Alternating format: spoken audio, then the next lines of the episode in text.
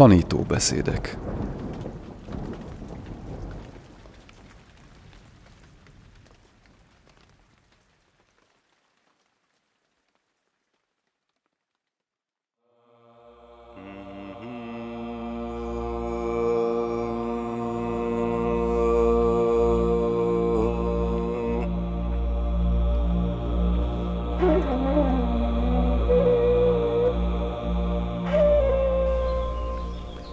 Ügyes eszközök. Alja Kéma tanítóbeszéde. Fordította Ráckis Andrea.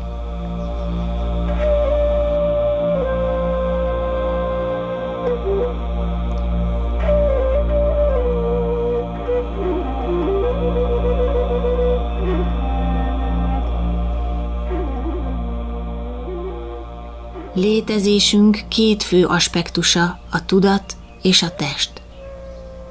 Mindkettőre ügyelnünk kell még akkor is, ha a meditáció alapvetően a tudat gyakorlata, nem pedig a testé. A leggyakrabban ezek a kérdések merülnek fel. Hogyan tudok megtanulni ülni? Hogyan érjem el, hogy ne legyenek fájdalmaim? Ezt csak folyamatos gyakorlással érhetjük el, újra és újra ismételve. Kezdetben a testünk számára egyáltalán nem lesz kényelmes keresztbetett lábakkal ülni a padlón. Ezt a helyzetet viszont felhasználhatjuk ügyes eszközként. Amikor fel kell a testben a fájdalom, megtanulunk a tudatreakciójára koncentrálni a helyet, hogy automatikusan megmozdulnánk. Nincs olyan ember, aki ne próbálna meg ösztönösen azonnal megszabadulni bármilyen kényelmetlen helyzetből.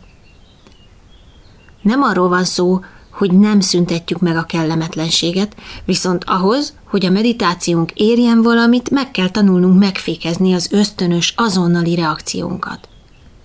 Ezek ugyanis újra és újra dukhához vezetnek. Ha kellemetlen érzés merül fel, alapvető fontosságú, hogy felismerjük, mi zajlik bennünk. Észrevesszük, hogy felmerült egy érzéki tapasztalás. Jelen esetben érintés. A test érintkezik. A térdek a párnával, a lábak egymással, számos érintkezés történik. Minden érzéki tapasztalásból érzetek keletkeznek. Ez elkerülhetetlen, az emberi lények így működnek. A buddha okról és okozatról szóló tanítása szerint az érzéki tapasztalások függvényében merülnek fel az érzetek. Ezek háromfélék lehetnek. Kellemesek, kellemetlenek és semlegesek. A semlegesekkel nem kell foglalkoznunk, hiszen általában észre sem vesszük őket. Tulajdonképpen kellemesnek is tekinthetők abban az értelemben, hogy nem fájdalmasak. Az ülő pozíción keresztül létrejövő érintkezésből idővel kellemetlen érzet merül fel. Azonnal megjelenik a késztetés, hogy megmozduljunk. Ne tegyük. Figyeljünk. A tudatunk megismerése által megismerjük a világot és az univerzumot. Minden tudatban ott van a megvilágosodás magja. A saját tudatunk ismerete nélkül nem leszünk képesek táplálni és nevelni ezt a magot. Itt és most a tudatunk egy kellemetlen érzettel találkozik, és az észlelésünk azt mondja, ez fáj. A következő lépésben megjelennek a tudati alakzatok, amelyek egyben karmikus alakzatok is, mert a gondolkodási folyamatok által karmát hozunk létre. Először megtörtént az érzéki tapasztalás, majd felmerültek az érzetek, majd következik az észlelés, amit elnevezünk, és ezt ellenszemv követi. Az ellenszemv felmerülésének pillanatában megjelenik a menekülő út, a testtartásunk megváltoztatása képében, és így hozzuk létre a karmát. Bár jelentéktelennek tűnik, mégis negatív karma, mert a tudat a harag állapotában van, amikor azt mondja, ezt nem szeretem. A tudat elkezd magyarázatokat gyártani. El kellett volna hoznom a saját kis székemet. Nem tudok ülni. Az én koromban nem kellene ilyesmit csinálni. A meditáció túl nehéz. A fenti magyarázatok közül egyik sem hordoz valódi igazságot. Ezek mindössze az elme reakciói a kellemetlen érzetekre. Amíg nem ismerjük megfelelően a tudatunk reakcióit, a meditációt sem tudjuk igazán hatékony módon alkalmazni. Ha felismertük a kellemetlen érzeteket, megismerkedhetünk azok tiszta természetével. Egész életünket az érzések mentén éljük. Ha nem vagyunk tudatában az érzésekre adott reakciónknak, olyanok leszünk, mintha félig aludnánk. Van egy gyönyörű könyvecske, a címe Az ébrenlét csodája. Ez a csoda nem más, mint az éber tudatosság. Annak ismerete, mi történik bennünk. Amikor észrevesszük, hogy meg akarunk szabadulni a kellemetlen érzettől, egy pillanatra megpróbálhatjuk megtagadni. Csak egy arhat képes arra, hogy teljesen érintetlen maradjon. De mi is tehetünk úgy egy pillanatig. A kellemetlen érzet úgy merült fel, hogy nem vágytunk rá, és nem kell azt hinnünk, hogy a miénk. Engedjük, hogy csak egy érzés maradjon. Ha ez így megy egy percig, saját negatív reakciónkat legyőzve térhetünk vissza meditációnk tárgyához – Máskülönben engednénk, hogy a kellemetlen érzetek kedvük szerint irányítsanak minket. Az egész emberiség a kellemes érzeteket hajszolja, és a kellemetlenek elől menekül. Ha nem látjuk be legalább ezt, akkor semmilyen viszonyítási pontunk nem lesz ahhoz, hogy bármilyen belső változást elérhessünk. Lehet, hogy egyelőre nem tudjuk visszafogni a reakciónkat, de legalább tudjuk, hogy léteznek. Ha tudatában vagyunk az elménk törekvésének, szabadon megmozdulhatunk és változtathatunk a testtartásunkon ülés közben. Nem a testtartás megváltoztatásával van a baj, hanem az ösztönös és féktelen viselkedéssel. A meditáció teljes éberséget jelent. Az éberség nem az alvás ellentéte, hanem a nehézkességé és a tompaságé. Az efféle tudatállapotok általában abból fakadnak, hogy nem akarunk szembenézni a saját dukhánkkal. Szívesebben bujkálunk a homályban. A buddha azt mondta, a test maga a daganat, a test egésze a betegség, és megtapasztalhatjuk, hogy ha csak ülünk csendben, kényelmetlenné válik. A meditáció célja a samata és vipasszana, azaz elcsendesedés és belátás. Ha nem ismerjük ezek határait és egyúttal a bennünk rejlő lehetőségeket, nem fogjuk tudni megfelelően végezni a gyakorlást. Általában minden ülés során alkalmazzuk őket, de képesnek kell lennünk különbséget tenni közöttük. Ha nem értjük, mi zajlik a tudatunkban, le fog rá ereszkedni a köd. Mindenki derűre, békére és boldogságra vágyik. Ez teljesen természetes kívánság. Mindezt elérhetjük a meditációban, rengeteg gyakorlással és némi jó karmával. A meditációnak azonban nem ez a célja. A meditáció célja a belátás. Ezen felül a belső figyelem eléréséhez vezető ügyes eszközökre is szükség van ezek pedig az elcsendesült meditációban rejlenek. Ha meditációs tárgyat alkalmazunk, a tudat idővel képes lesz egy darabig azon időzni, feltéve, hogy a tudat képes akár csak egy rövid ideig a légzésre koncentrálni. Egy idő után észrevesszük, hogy békesség jött létre, mert a tudat nem a gondolkodással foglalkozott. Az emberek elméjében zajló gondolkodási folyamat szinte sosem igazán mély. Csak gondolkodás. Ahogyan a test lélegzik, épp úgy kavarog a tudat. Ráadásul többnyire teljesen lényegtelen, jelentéktelen részletek körül kavarog, amelyek nélkül sokkal boldogabbak lennénk. A tudat eredeti formájában teljesen tiszta. Tiszta és világos, ragyogó, formálható, és kiterjeszthető. Gondolataink szennyezik be és akadályozzák. Alig akad olyan ember, aki ne gondolkodna naphosszat, és ezt talán még észre sem vesszük. Azonban amint elkezdünk meditálni, már is ráébredünk belső nyughatatlanságunkra. Felismerjük, hogy nem tudjuk a meditációs tárgyon tartani a figyelmünket, mert ahelyett, hogy meditálnánk, gondolkodunk. Abban a pillanatban, amikor megtapasztaljuk a gondolkodási folyamatunkat, még ha kell is hozzá egy kis idő, két dolgot valósítunk meg. Tudatában leszünk az elménk tevékenységének, és egyúttal gondolataink tartalmának is. Azonnal rájövünk, mennyire felesleges és gyakorlatilag teljesen értelmetlen dolog gondolkodni. Így egészen könnyen el is tudjuk engedni, és visszatérhetünk meditációnk tárgyához. Képesnek kell lennünk kicsit távolabbról szemlélni gondolkodásunkat, és nem a részévé válni. Máskülönben újra gondolkodni fogunk a helyet, hogy meditálnánk. A tudat a legnagyobb és legérzékenyebb eszköz, ami csak létezik a világon. Mindenki rendelkezik vele, de csak kevesen gondozzák megfelelően. Gyakorlatilag minden ember számára fontos, hogy gondoskodjon a testéről. Evés, alvás, tisztálkodás, edzés, elmenni az orvoshoz, ha betegek vagyunk, haj és körönvágás, fogápolás. Megteszünk mindent, ami ahhoz szükséges, hogy a testünk megfelelően működjön. Valójában a test, a szolgáló és a tudat az úr. Azaz a szolgát gondozzuk, és az úrról megfeledkezünk. Ha ezt tesszük, az otthonunkkal az zűrzavart okoz. Ez az egyik oka annak, hogy a világ olyan kaotikus, amilyennek tapasztaljuk. Az emberek megölik egymást, lopnak egymástól, megbízhatatlanok, hazugok, plegykálnak és vádaskodnak. Nagy részük nem is sejti, hogy a tudatunk a legdrágább kincsünk.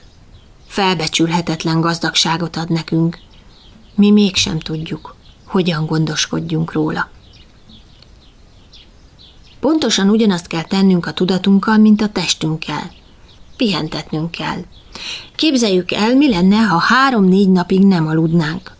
Hogyan éreznénk magunkat? Energiátlanul, erőtlenül, rettenetesen rosszul. A testnek pihenésre van szüksége, de a tudatnak is. Nappal gondolkodik, éjszaka álmodik, folyamatosan dolgozik. Az egyetlen valódi pihenés számára, ami felélénkíti és megadja neki a szükséges lendületet ahhoz, hogy tiszta és világos legyen, nem más, mint a meditációs tárgyon való időzés. A tudatot is ki kell takarítani, azaz letisztítani.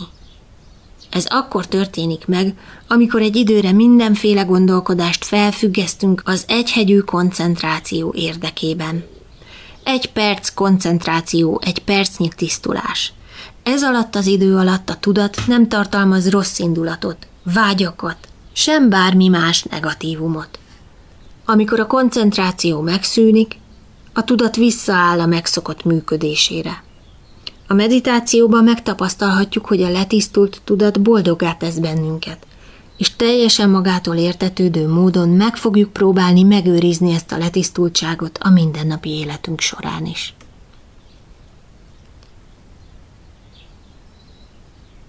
A tudatnak olyan gyakorlásra van szüksége, ami nem valaminek az elnyerését vagy elérését célozza, hanem pusztán az engedelmességet.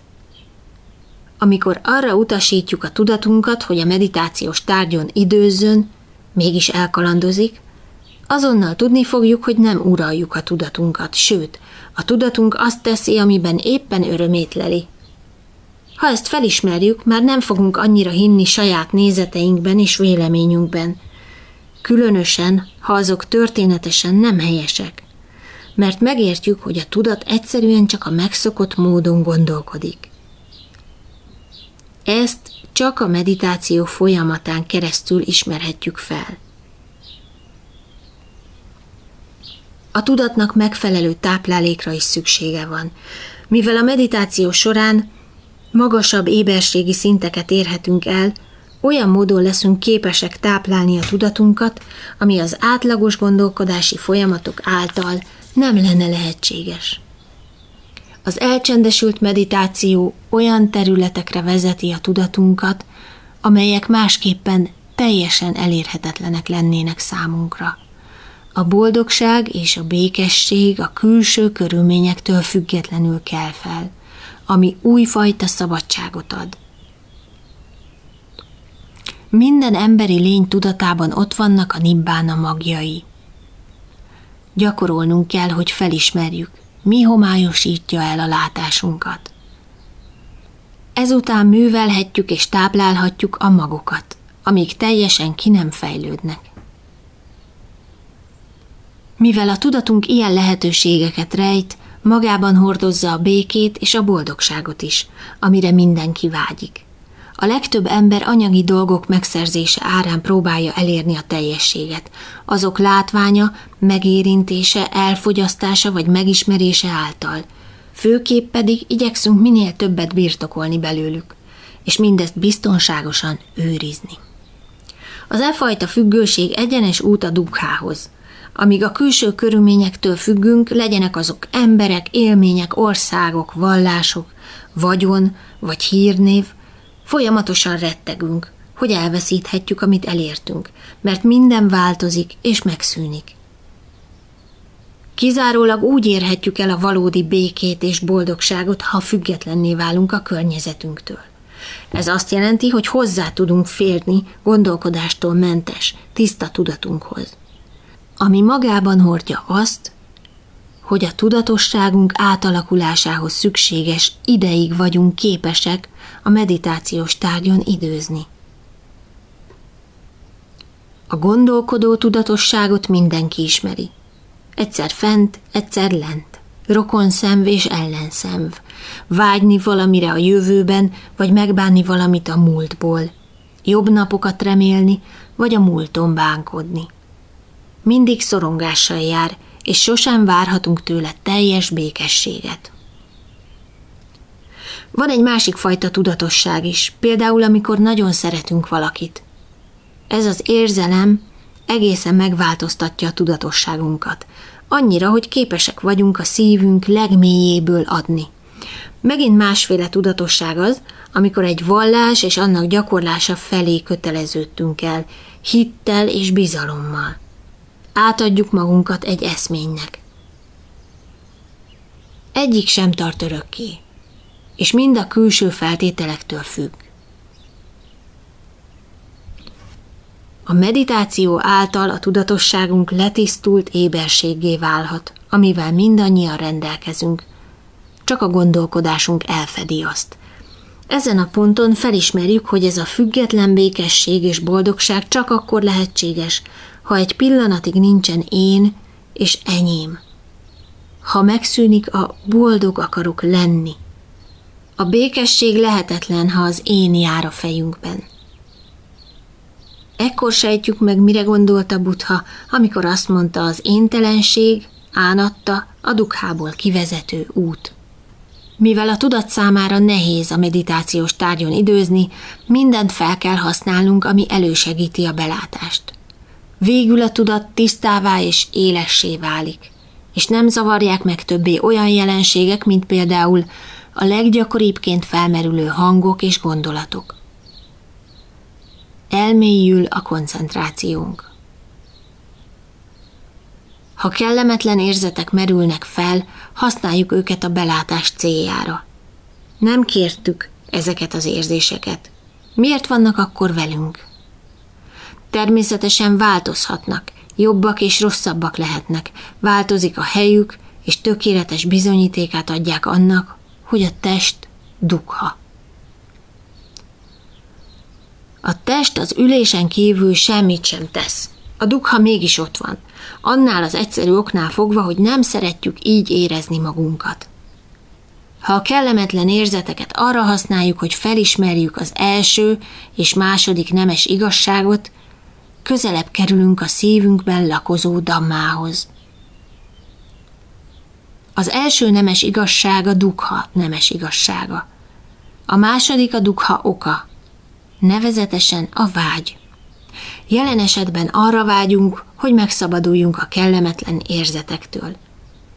Ha teljesen elfogadtuk volna az érzést mindenféle ítélkezés nélkül, akkor nem lenne jelen a dukha.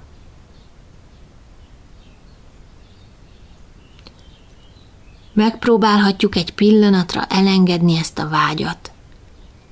Ezt némi akaraterővel bárki meg tudja csinálni, csak el kell fogadni az érzést úgy, ahogy van ellenszenv nélkül. Így abban a pillanatban nem lesz jelen a dukha. Ez nagyon mély belátási tapasztalás lesz, ugyanis minden kétséget kizáróan megmutatja, hogy ha elengedjük a vágyainkat, a dukha megszűnik. Természetesen nagyon nehéz elengedni a kényelmetlenség megszűnésére irányuló vágyat, amikor a test nem érzi jól magát.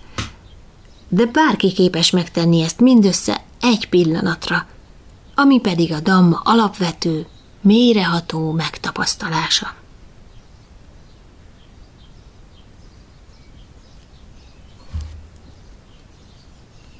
Ha képesek vagyunk kívülállóként szemlélni gondolkodási folyamatainkat, látjuk, hogy a tudat megállás nélkül gondolkodik. 5-10 percünkbe is beletelhet, hogy észrevegyük. Ha korábban még nem gyakoroltuk a meditációt.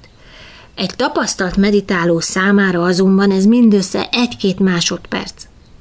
Ezután felismerjük, miféle gondolatoknak adtuk át magunkat, és minél gyakrabban látjuk ezt, annál kevésbé tud majd magával ragadni bennünket. Tudatában leszünk, hogy így működik az emberi elme. Nem csak a miénk, hanem mindenkié. És tudni fogjuk az igazságot a tudatról. Ezen kívül semmit nem kell tudnunk. Amikor megfigyeljük, hogy éppen gondolkodunk, és hogy ez mennyire jelentéktelen, sokkal könnyebb lesz elengednünk. Azt is látjuk, mennyire mulandóak a gondolatok, hogyan jönnek és mennek folyamatosan. Tapasztalatból fogjuk tudni, hogy az ilyen rövid életű dolgokban nem rejlik semmiféle boldogság. Hiába próbálja az egész világ így elérni azt. Arra sem emlékszünk, mire gondoltunk egy perccel ezelőtt. Hogyan tehetne így boldoggá minket? Ezzel a belátással el tudjuk engedni a zaklatottságot, és visszatérhetünk a meditációs tárgyhoz. Az elcsendesedés és a belátás módszerét egymással összefüggésben alkalmazzuk. Ha szilárdan építjük fel az elcsendesedést, a belátás spontán bekövetkezik. Nagyon fontos megértenünk, hogy az elcsendesült meditáció elengedhetetlen. Nem dönthetünk róla kedvünk szerint. Ha meg szeretnénk tudni, mi van a hullámzó óceán felszíne alatt? Semmit nem fogunk látni, amikor a hullámok emelkednek. Túl sok a mozgás, minden felkavarodik, és semmit sem lehet látni. Ha alább hagy a hullámzás, és az óceán víze nyugodt és átlátszó lesz, betekinthetünk a víz felszín alá, és látni fogjuk a homokot, korallokat és a színes halakat. Ugyanígy van ez a tudattal is – amikor a tudat mozgásban van és hullámzik, ez a kavargás lehetetlenné teszi, hogy meglássuk az abszolút igazságot. Ellenkezőleg. A tudat nem hajlandó az átlagosnál mélyebbre hatolni. Amikor viszont a tudatunk teljesen elcsendesedik, nem ítélkezik, könnyedén megláthatjuk, mi rejlik a felszín alatt. Annak érdekében, hogy megértsük a buddha tanítását, mindenképp a felszín alá kell tekintenünk, különben felületes lesz a belátásunk. Az elcsendesült tudat a középút, ami elvezet minket oda, hogy a relatív igazságnál mélyebbre tekintsünk. Miközben az elcsendesedés elérésére törekszünk, egyidejűleg tárgyilagosan szemlélünk mindent, ami felmerül – így egyre több támogatásra teszünk szert, hogy megszabaduljunk a gondolkodástól. Minél kevésbé hiszünk a gondolatainknak, annál kevesebbet várunk tőlük, és annál boldogabban fogjuk elengedni őket. Ekkor egy pillanatra megtapasztalhatjuk, mit is jelent a belső béke és boldogság.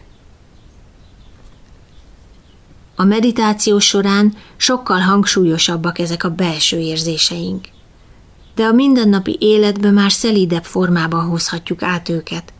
Elsősorban azért, mert az elménk tudja, hogy bármikor visszatérhet a meditációban a békéhez és a boldogsághoz. Bármilyen helyzettől vagy személytől függetlenül. A világ dolgai nem okoznak többé fájdalmat, csak megtörténnek. Ennyi az egész. Ahogyan a gondolatok és az érzések is felmerülnek és megszűnnek, anélkül, hogy bárki létrehozná vagy birtokolná őket.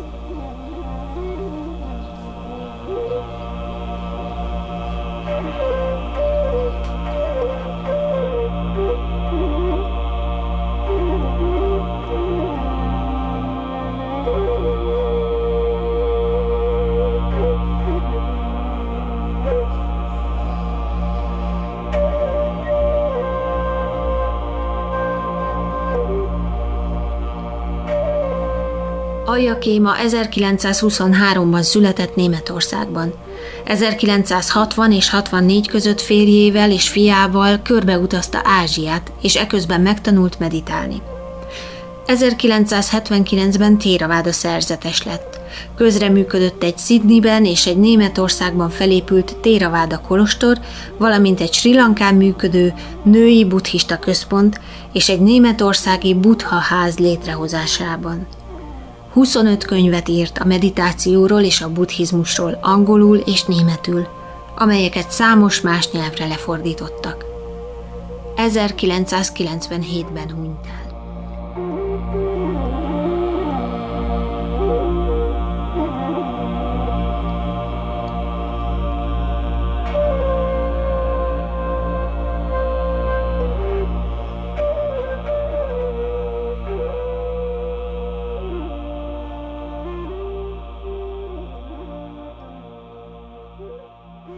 Alja Kéma tanító beszédét hallották a meditatív tudatról. Fordította Ráckis Andrea. Elmondta Horváth M. Zsófia.